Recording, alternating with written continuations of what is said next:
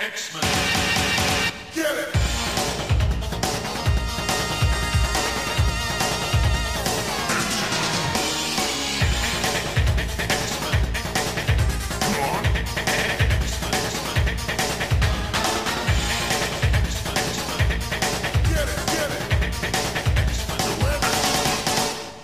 everyone, and welcome to another exciting episode of Battle of the Atom. This is your weekly X-Men podcast where we rank every story from A to Z. I'm Adam. And I'm Zach. And Adam. Hey, how we doing, Zach? I'm doing I'm doing okay. I'm doing okay. Uh, I'm going to talk about some X-Men stuff. uh, didn't leave any of uh, y- your children in a in a locked closet somewhere, in a locker, uh, perhaps, you know, to forget about them forever. Okay, forever. That's the important part right there. Yes. Because as any good parent, you know, sometimes children do need solitary confinement.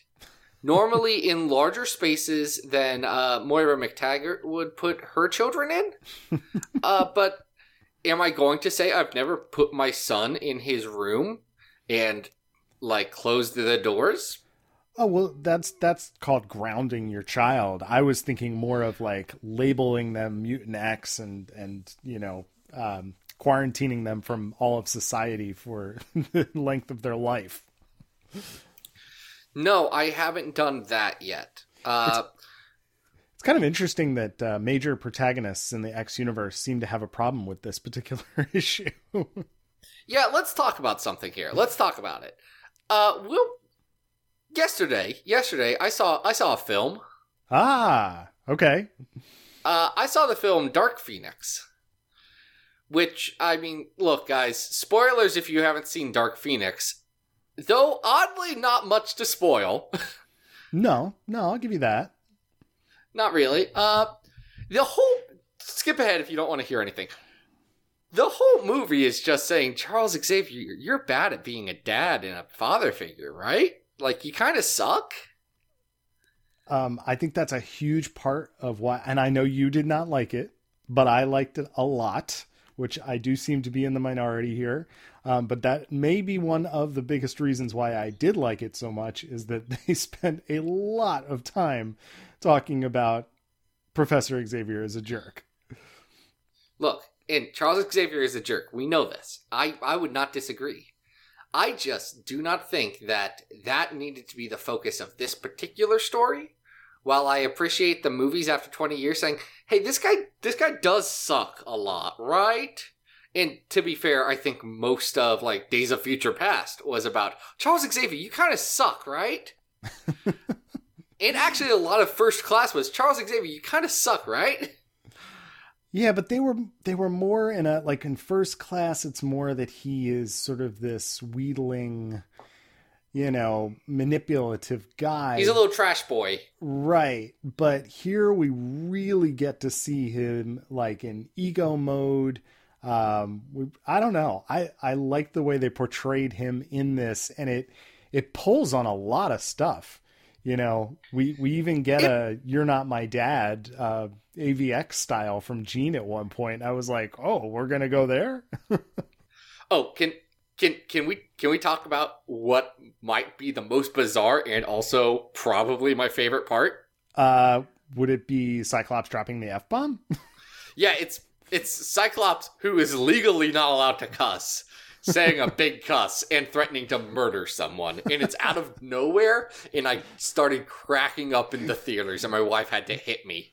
It's like, stuff that. It is so fast that a lot of people have actually missed it. Um, and when I've talked about it, people are like, wait, I don't remember that happening. I don't know how you could have missed it. It is a just glorious moment of uh, superhero cinema that I was not expecting in uh, a P G thirteen film.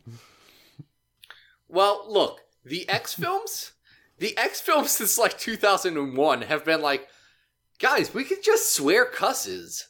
We can do that. Right. um, and look, they've, they've, they've never topped, they've never topped X-Men First Class, which might have the best use of the P G thirteen. You're only allowed to swear cusses once. Right. You're only allowed to swear that swear that big cuss once. Yeah, the uh, the Wolverine cameo scene in First Class is uh, an utter delight.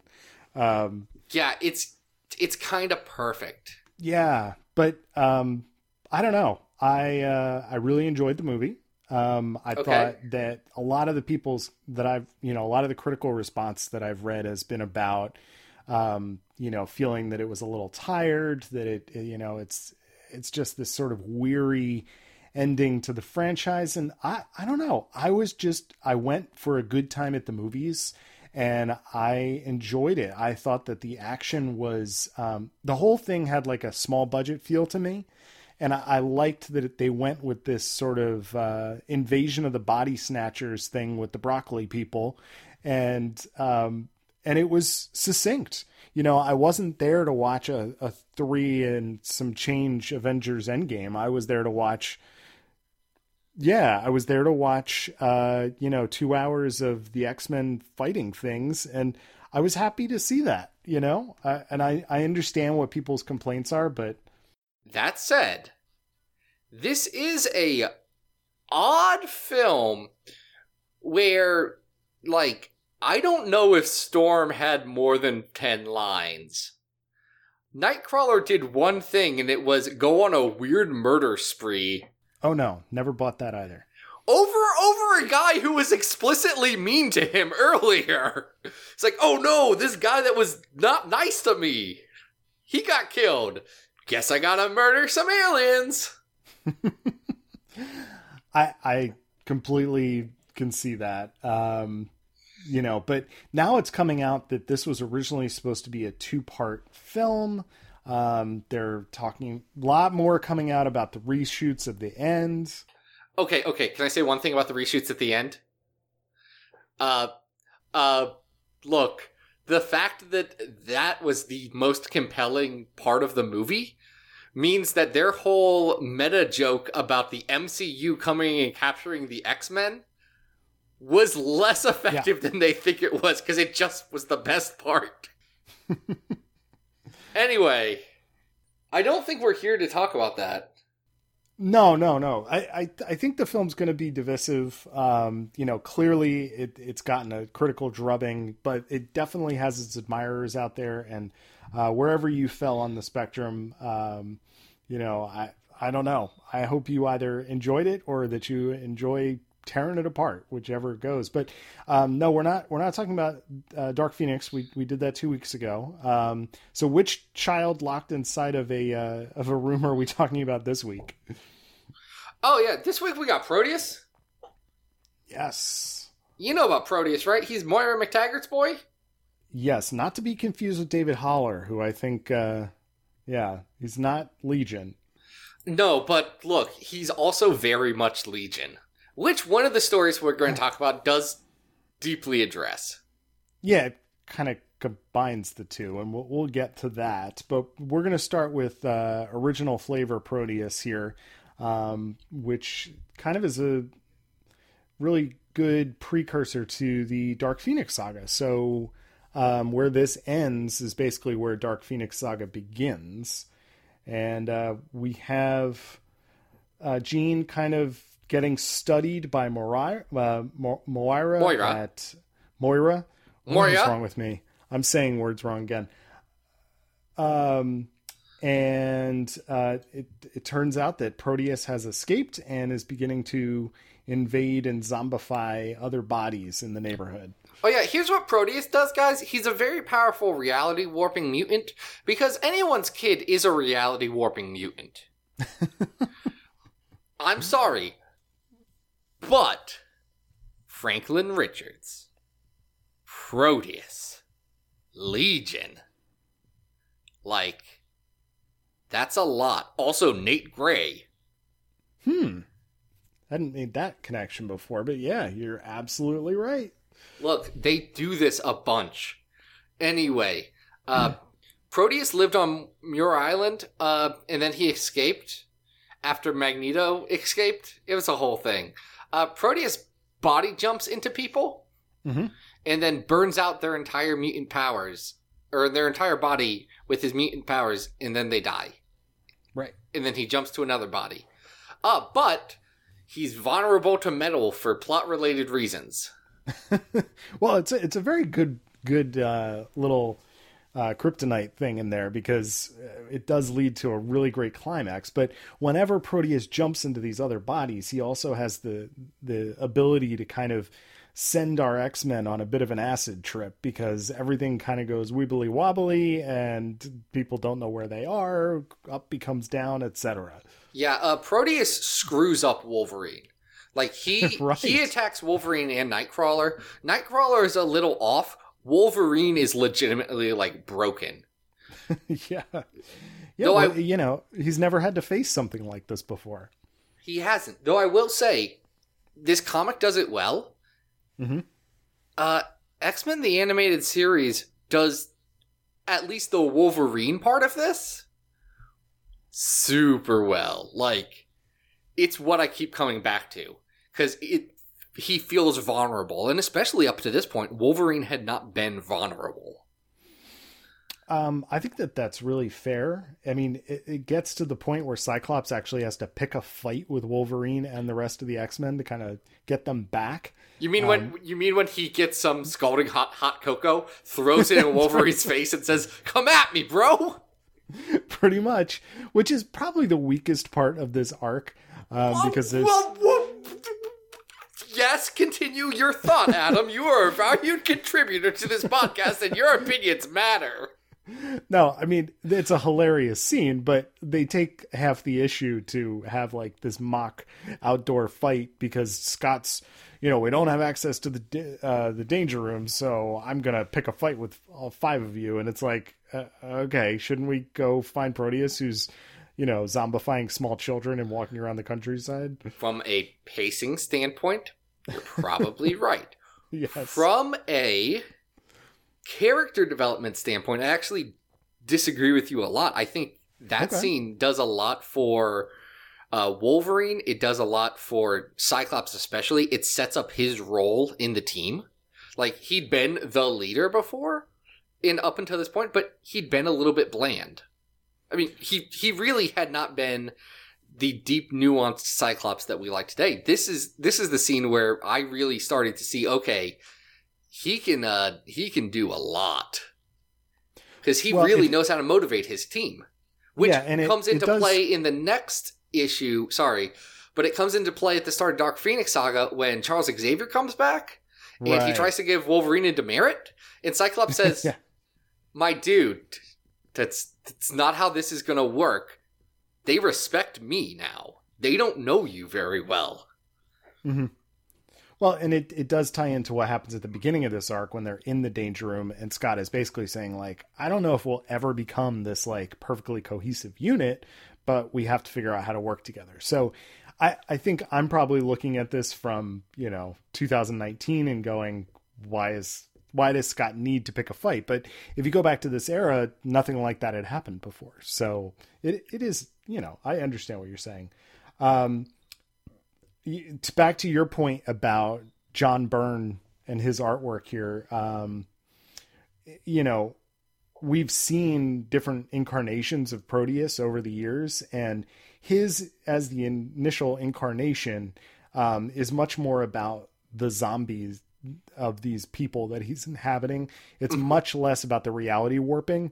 Um, I'm thinking of the really amazing appearance of Proteus in Astonishing X-Men. Um, Are you talking about that one issue that A C O drew? Yeah, which is, like, you know, just absolutely mind-boggling. It, it, it's absolutely gorgeous.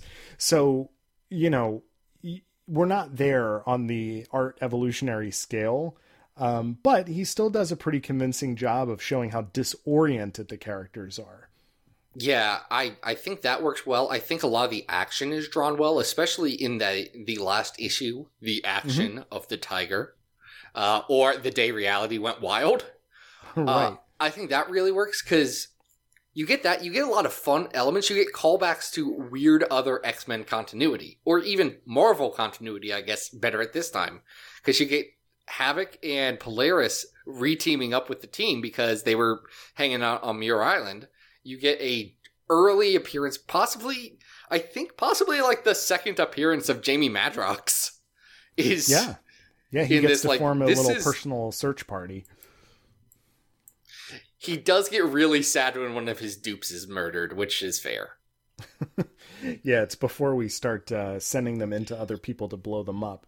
Uh, it's before he just we just keep killing Madroxes. Yeah, and we're really getting into uh, this whole storyline is all about mommy and daddy issues. Uh, Moira is just straight up chasing around her son with a gun. Um, Proteus makes a beeline to his father, uh, you know, the, the divorced dad, and inhabits him. Not lit specifically, not divorced. Oh, actually, right. No, that's, he, that's... he has too many, what does he say? Too many benefits from being married to a Nobel Prize winner. Yeah. Uh, Joe McTaggart is a politician, uh, and he is a disgusting human being. Mm. Uh, He was abusive to Moira, uh, will not uh, let her divorce him. Like, th- there's a lot of just bad junk with Joe McTaggart. And that comes with some weird implications from Proteus later in the arc that haven't aged well and probably weren't very great in nineteen seventy-nine either. Uh, uh, but you mean, like, how when he inhabits his father, he also inhabits his father's, like, carnal desires? Yeah, that that part's bad too. Yeah. Uh, there's look, there's a lot of there's a lot of rough stuff around this, but the core story is good. The core themes are good because you get Moira's desperation. You have the X-Men going up against something that like feels like there's shades of gray to it, oh, which sure. hadn't happened a ton. I mean, the story before this is that very fun Murder World story. Mm-hmm. But that was a story about Murder World, uh, which is more straightforward. Well, you're going from something that's very silly like that to, you know, when we talk, when you were just talking about the things that maybe haven't, quote unquote, aged well with Proteus, I kind of appreciate that Claremont is willing to take risks like this and mm-hmm. have a character that is really, you know, exploring sort of different ends of uh, deep psychological harm. You know, like a lot of what's going on here has everything to do with bad parenting and expectations of our parents and how all of that is like could be this battle, this this pitched battle. Um, not to mention the conclusion of this story, which takes our most peaceful X-Man and because he's made of metal, turns him into uh, a murderer. We are uh, talking or, about or Colossus, killer. Not Wolverine. I cannot make that more clear. Right. Wolverine also made of metal. Yeah. Uh, but um, no, I, I love this arc for Colossus because especially if you look at his entire arc, and this is something Claremont did so well, and one of the downsides of the way we cover stories uh, on this podcast is that we don't get to look at things, you know, from that chronological view that was building these stories. Mm-hmm. But remember, this happens right after that Murder World story. And that Murder World story was about Colossus feeling like not knowing where he was, not understanding his part on the team, thinking that he might need to go back to his homeland, and then overcoming everything and saying, no, this is my family, this is my place, and I'm going to do anything to protect him. And that gets put to the test four issues later at the end of the Proteus saga, where he has to cross a line that he does not want to cross. Cross a line that, you know, at nineteen is everything against him. Remember, he's a kid. He is the youngest member of the X-Men. And he has to say, you know what? There's a kid my age. You know, Proteus. He is a he is an older teen. And I'm going to have to kill him to save the world and save everything. And maybe there would be a better solution, but we don't have time for it. And that conflict is so good for Piotr Rasputin. Um, absolutely. And I love it's it's a half page splash of Colossus grabbing Proteus and Proteus sort of dissolving into this um, weird tangle of white energy that's flowing out of the uh, the body. And I, I don't know. I, I just like the way this all wraps up um, because it. You're right. A lot of this is about the character development of the team um, and where it leaves Colossus going forward is, uh, it's a tough place. Um, not yeah. to mention that I think we talked a little bit about this in uh, our Dark Phoenix episode. A lot of, you know, mastermind Jean Grey Phoenix stuff happening in this arc as well. Bunch of setup for that here. This is actually, mm-hmm. we actually get the first time that Scott and Jean get to see each other since Scott thought Jean was dead back in oh, like right. Uncanny one twelve or one fourteen or whatever it was. I, I like that they uh, leave Hank in New York because they're in such a hurry. Why did they even have Hank in the... I, H- Hank wasn't even in the Murder World story. No, he pops up in the Quingjet. He says, I'm still alive. He says, we've got to go to uh, Muir Island. And then they're like, all right, we got to get out of here. So uh, Hank's, Hank's parking the Quingjet. We got to get out of here. They just abandon him. Um, Man. I like this. I think this is like really classic X-Men. Um, this is underrated. This is legitimately in... For for as underrated as the Cockrum Burn X-Men can be, which is, that's like saying, have you heard of The Godfather? It's not as it's not as well known as The Godfather two, but The Godfather's pretty good, guys. Well, we have, uh, all right, I, I always forget to introduce the list. Do you want to introduce the list? I do want to introduce the list, and yeah, thank you, Adam. It's very respectful uh, for you and for our guests who may not...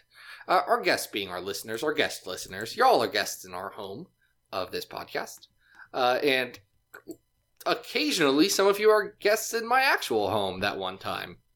Uh, anyway, we have two hundred thirty-seven stories on our list uh, from best to worst X-Men stories of all time. Number one's The Dark Phoenix Saga. Number two is Days of Future Past. Number three is Astonishing X-Men Gifted. And then all the way down at the bottom, Uh, we've got number two thirty-five, N Y X, uh, two thirty-six, X-Men Phoenix Legacy of Fire, and number two thirty-seven, The Draco. Hey, who requested this? Did we, did we mention that? We didn't. I was going to work it in organically, but now's as good a time as ever to say, hey, Brian Fleetwood, thank you for going on over to patreon.com slash Xavier Files, throwing as little as two dollars our way, and saying, you know what, guys? It'd be swell if you talked about Proteus. I like him a lot. Which is great, because I want to talk about Proteus. Yeah. Um, so we currently have the arc before this at number seventeen, Uncanny X-Men one twenty-three to one twenty-four, Murder World. And we have the Dark Phoenix Saga, which happens directly after this at number one. Is the Proteus uh, arc somewhere in between those two? I would say yes. All right. So we got a top twenty story here, folks. Where we really does do it go? Uh, do you think this is better than the Mutant Massacre at number fifteen? Yes. Then I think it goes right above it because I love this story a lot. I don't think it's better than Uncanny X-Men Volume two, number nineteen, The Passion of Scott Summers. I think that's a good place to put it, and I, I wouldn't put it above what's uh, thirteen, which is Mike Carey's and Bachalo, Bachalo's uh, X-Men Supernovas. Yeah, so... that's that's the thing. It's It's either going right above and right below it, and I really like that story. So we're going to okay. go right below it. Uncanny X-Men one twenty-five to one twenty-eight, The Proteus Saga. Nice. Good showing, Proteus. Um, yeah. Now, this is not... We have talked about Proteus on this show before with our have Star we? Trek crossover.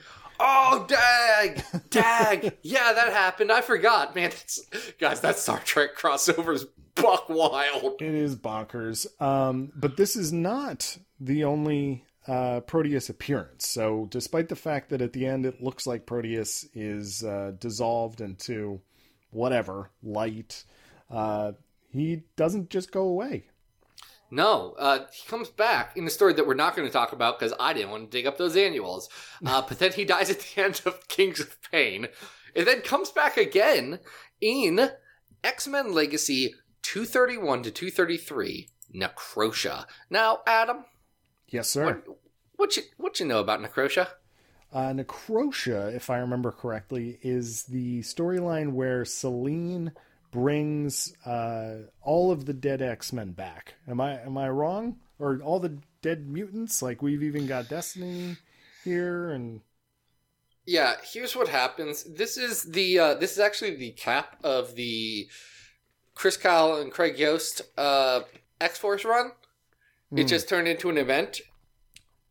Uh, Selene Selene uh, wants all the dead mutants in the world to eat their souls, and so she can become a god. So there's a bunch of zombies. Like, Zombie Maggot shows up for a little bit. Yup. He gets uh, blasted by Cyclops. Because Utopia is under attack. Yeah, and then canonically, canonically, he just gets up and says, well, screw this, and walks away and lives his life for years and years until he gets a psychic summoning to go to the Age of X-Man. Which surprise X-Man update. I was going to say, we haven't had one of those in a while. What's the we X-Man haven't. Update? Uh, y'all know that this is actually a couple issues old, but I just remembered. Y'all know what Maggot's doing in the Age of X-Man. Oh, yeah. He's like homegrown terror boy. Yeah, he's a domestic terrorist. Though, you say domestic terrorist, he's he's fighting an oppressive reg- regime, so you may call him a freedom fighter. He's very much into love. He is mm-hmm. not directly associated with Apocalypse, but does like his teachings and thinks he might have some good ideas. Mm-hmm. Uh, he feeds his good, good slugs hamburgers. Also, he might have had Anna go do a school bombing. Yeah, I we don't, don't know what's happened. We don't yet. know what happened quite yet there. But I think uh, that does, issue comes out on Wednesday. It does look as, like that. As we, as we, you guys have not heard this, and we've not read it because it comes out the Wednesday that is now. If you're listening to this the day it comes out. Right, we're time traveling here. Anyway, uh, that's your X-Man update. Age of X-Man has now kicked it into full gear. Uh, Jubilee's starting a riot. Oh, and Richter's God. starting a riot. Loving it. Loving that. Um, there's a riot. There's a prison riot in Prisoner X. There's lots of riots. There's riots for days. Yeah, things uh, are exploding and there are riots. Um, now, back on Utopia, Blindfold has received a message from uh, Destiny. Yes. Who has been brought back from the dead. And yeah. they send a team. And uh, it basically is a trap because Proteus is there. Yeah. Uh, Mike Carey, who writes this issue, does want to tie into some of the interesting things that he can do with them saying, hey, you can use any dead X-Men character. Mm-hmm. He also has no desire to actually play with the Necrosha storyline. Just oh, he none abandons at all. It very quickly. You know, it's like, oh, we're fighting on Utopia. Uh, guys, we, we really have to go. Um, we're going to go to, uh, to Muir Island real quick. And uh, Proteus inhabits Blindfold and starts kicking everybody's butt. Um, it's and this everybody, it's a weird squad that goes because it's so this is Mike Carey's legacy run. So Rogue is there, obviously. Always. Yes. Husk is there. Psylocke is there. Colossus is there. Blindfold, Nightcrawler, Magneto. Recently and then, uh, turned Magneto, right? Yeah, he's he's with the uh, with that team. Uh, him and Rogue have some sexual tension. Sexual, sexual tension. tension. Sexual, sexual tension. tension. Well, uh, but Magneto is flirting quite a bit. Rogue, I don't know if she's really having it here. He's laying it on pretty thick. Uh, yeah, give it, and I'm not even joking about this, Adam. Give it like three issues. Things get hot. All right. Uh, which this is Claremont uh, drawing this, and he knows how to draw attractive women. That's something he does to his detriment on occasions. Uh, also, Trance is on this team. Adam, what do you know about Trance? Hope Abbott? Uh, Trance can astrally project herself uh, for what appears to be reconnaissance purposes, but uh, this is the only time I've ever seen Trance in a story before. Yeah, she's one of the lesser new X-Men kids. Mm. You've read you've read stories she's been in. I know, because I've read them too. But so yeah, she's, just she's been standing around and I wasn't paying attention. Um, yeah, so she's she's wallpaper. The normal thing of, hey, Colossus is going to go grab uh, Proteus and, and d- dissolve him does not work here. Uh, it's Colossus is basically thrown like a tennis ball into the Blackbird, which is miles away. Um, and... I gotta say, the action ratchets up pretty quickly because to get uh, because Proteus can now inhabit multiple bodies at the same time. Um, mm-hmm. And Magneto is basically like, all right, buddy, you want to fight? We're going to space. And grabs a, a chunk of Earth and just like flies them into the sky, uh, while Rogue absorbs the uh, psychic knife of Psylocke and starts to take out the rest of the uh, possessed. It's pretty cool. Yes. It's it's a solid story. Mm-hmm. Uh, but I don't know like how great it is. It's like it's like a good unit of, honestly, for an event tie-in, a pretty good self-contained, like, here's three issues, they're going to be okay. You're not going to, you know, cancel your subscription based on this. Yeah, I mean, it has really good Destiny and Rogue stuff in it. Um, oh, yeah, because Destiny and Rogue hug, and Destiny said, you're a good daughter. Tell Raven that I miss her and I love her. Yeah. You know, th- there's some really nice character moments there. Blindfold gets uh, a nice chunk of airtime at the beginning and the end of this story. Um, yeah, Blindfold gets confirmation that she is uh, she's Destiny's granddaughter? Yeah, somehow. Uh, Destiny doesn't care to elaborate, which she never does. Uh, also that she has a brother who Destiny says, you'll never find, you'll mm-hmm. never hear about him. Mm-hmm. Anyway, he becomes big in the Cy Spurrier X-Men Legion.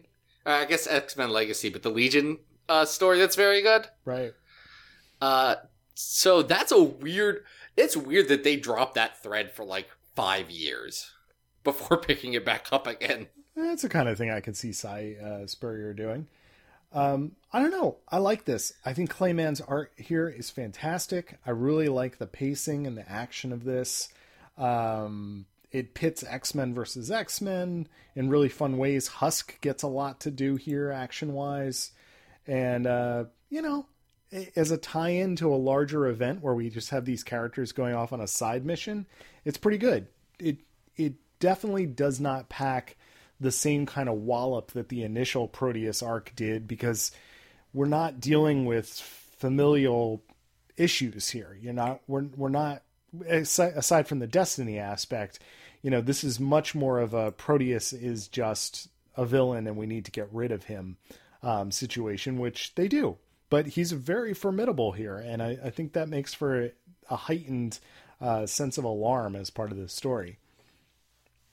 Yeah, it's good. I like it. I don't, uh, I just don't love it. Like, this doesn't stick out to me, I guess. Yeah. It's no. not bad. It's just not, it's not memorable. Um, yeah, I think if you want like a really good, just, f- I, and I was thinking a little bit about the, uh, the Nimrod new X-Men story. Um, that one's better, but it is. Yes. The, and that is, where is that on our list? But the kind of like amped up action, uh, where, you know, things just start hitting and they keep, keep getting a little more escalated as you go across the, the issues. I think you'll like this. Um, it's definitely worth checking out. Mm-hmm. So that story is at number sixty-nine on our list right now, the New Mutants Nimrod. No, I don't I don't think this is nearly that high. Um, is it better or worse than Battle of the Atom? Hmm. Which is at ninety-five right now. Um, that's a great question. I'm looking at some of the things that are under that, and I think that might be a little too high. Um, I think I liked Psych Wars better than this at ninety-nine. Mm-hmm. I think I liked Extermination at one hundred better than this. Uh, uh, how do you feel about this compared to the Rogue miniseries from the nineties, the Howard Mackey and uh, uh, Ringo? Oh, I like one. This better than that. Um, okay, okay, that's at one sixteen know, right now. You know what I think this might be comparable to? At one oh nine, we have the uh, the X-Men Blue Cross Time Capers, which, again, like, cool action, hitting some cool points, uh, pretty solid artwork throughout, uh, but maybe not the most memorable story. I agree with you there. Now, a couple spots up from that, though, mm-hmm. is Astonishing Tales Mojo World, which I think is better than this. Yep. And I think I do think Web of Spider-Man Annual number two, where uh, Warlock becomes a Godzilla, is better than this. I think the at one oh eight, the uncanny, we call it the stuff around two seventy-five, is probably better than this too, if only because. So you that, think that is better? So yeah, should yeah. this I mean, be the new because, one oh nine? Yeah, I think that's a good spot for it. Now we've got one more Proteus story here that kind of mashes up a lot of different elements of so different takes on this character, right?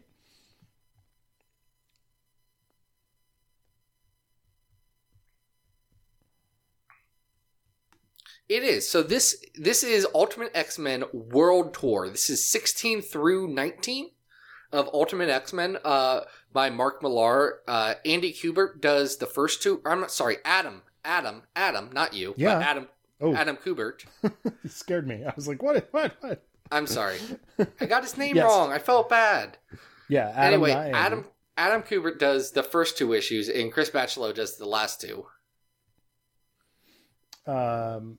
And this is an interesting premise that kind of lines up pretty well with um, the Charles Xavier that we saw in Dark Phoenix recently. Because it is, because this Charles Xavier is a jerk. And uh, very much a, you know, wants to be a media darling. We are on World Tour because he's written this book. And, you know, he's going to take the team from city to city to city. But things are going to get hairy because we realize that not only is he, uh, you know, not necessarily the best guy to his team, as his team is figuring out, but he's got a past, and that is going to catch up with him. Yeah, so uh, Charles Xavier had a son uh, from his wife, Moira McTaggart. Yes. Uh, who he's divorced. Also, he has a secret secondary school that his mysterious... Uh, His mysterious benefactors have given him money to start that Moira ro- runs. And I love so many elements of this. One, great.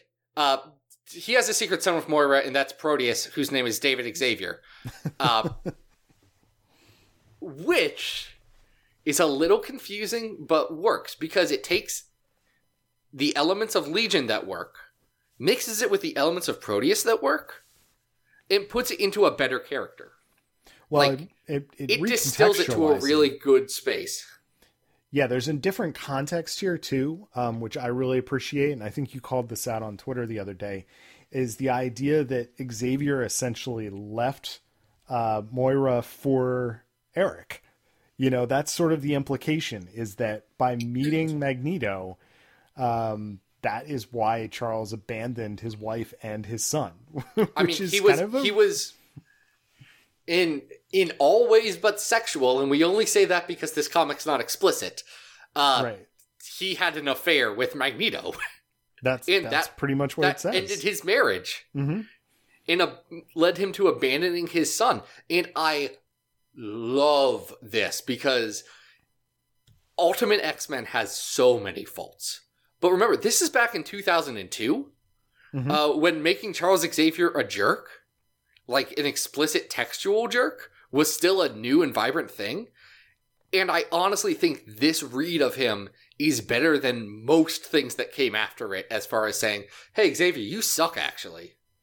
Well, it's smart in taking some of the elements that already existed in Uncanny, putting a really good spin on them, um, and, and telling a, a new story with it. Um, we've got, you know, the existing Ultimate team.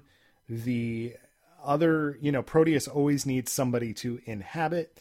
And in this case, it turns out to be um, Betsy Braddock, who here is some kind of like secret investigator, mutant investigator. Yeah, she works for Strike. Uh, they're, they're, they're British Shield. Right. Um, so Proteus does. Her and Di Thomas. Ultimate Di Thomas is in this, which is great.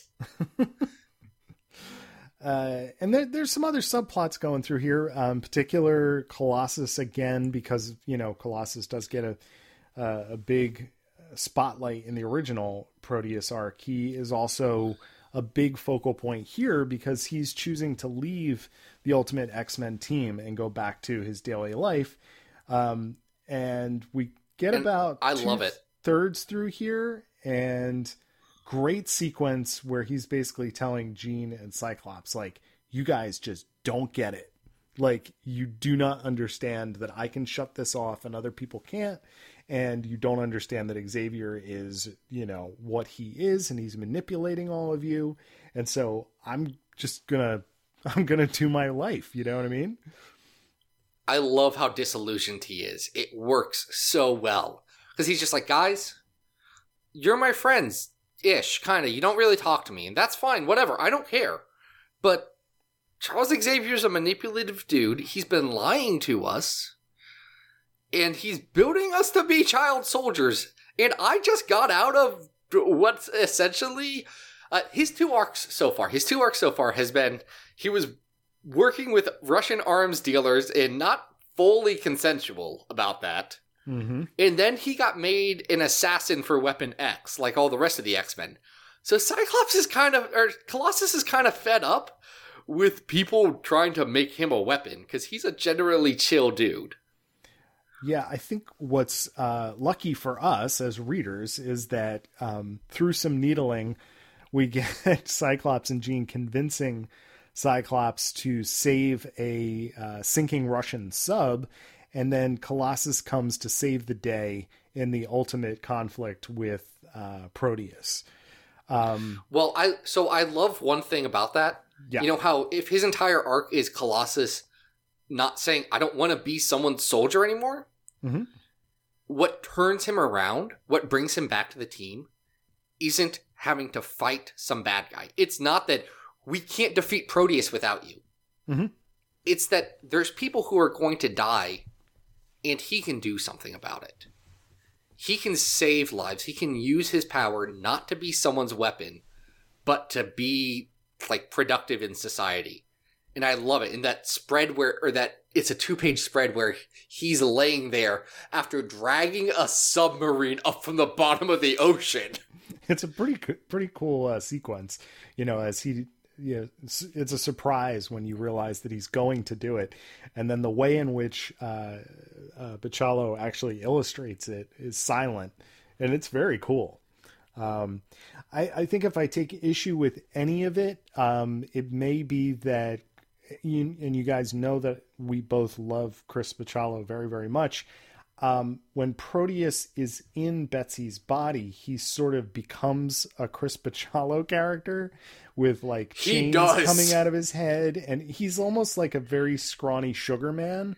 Um, yep. Uh, and it, it's a little strange. I mean, it, it doesn't, it's a lot. Doesn't serve the story particularly. It's a mild complaint. I like the storyline in general.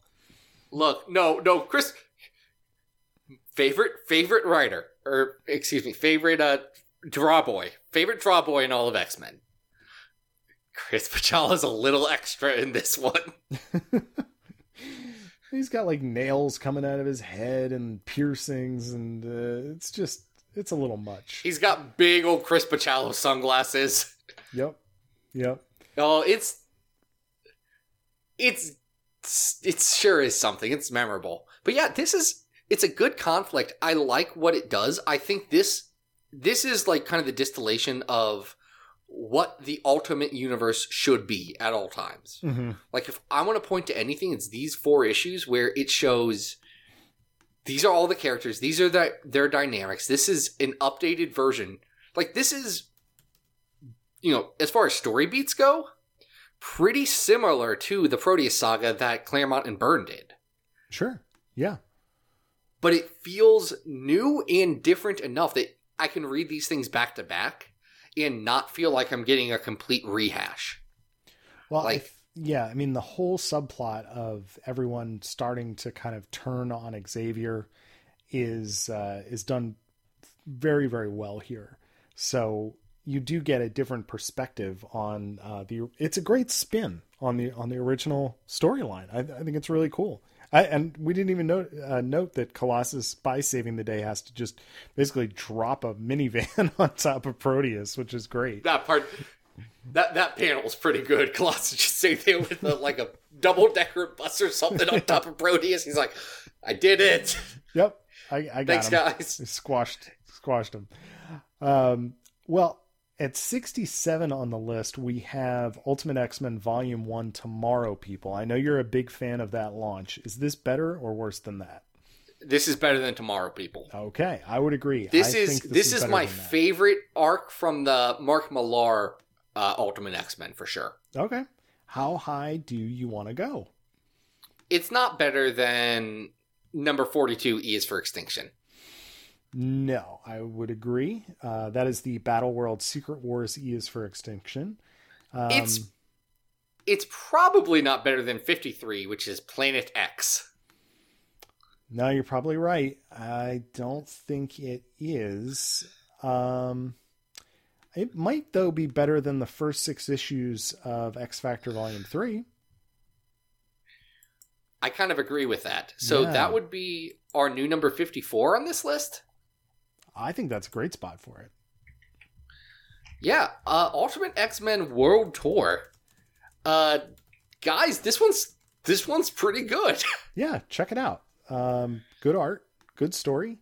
And if you like your, you know, if you like to get your hate on for, for Professor X, it's another good story for that. Okay. Can I tell you one of my favorite weird things about the Ultimate Universe? Like, they did something so stupid about this that I can't even believe it.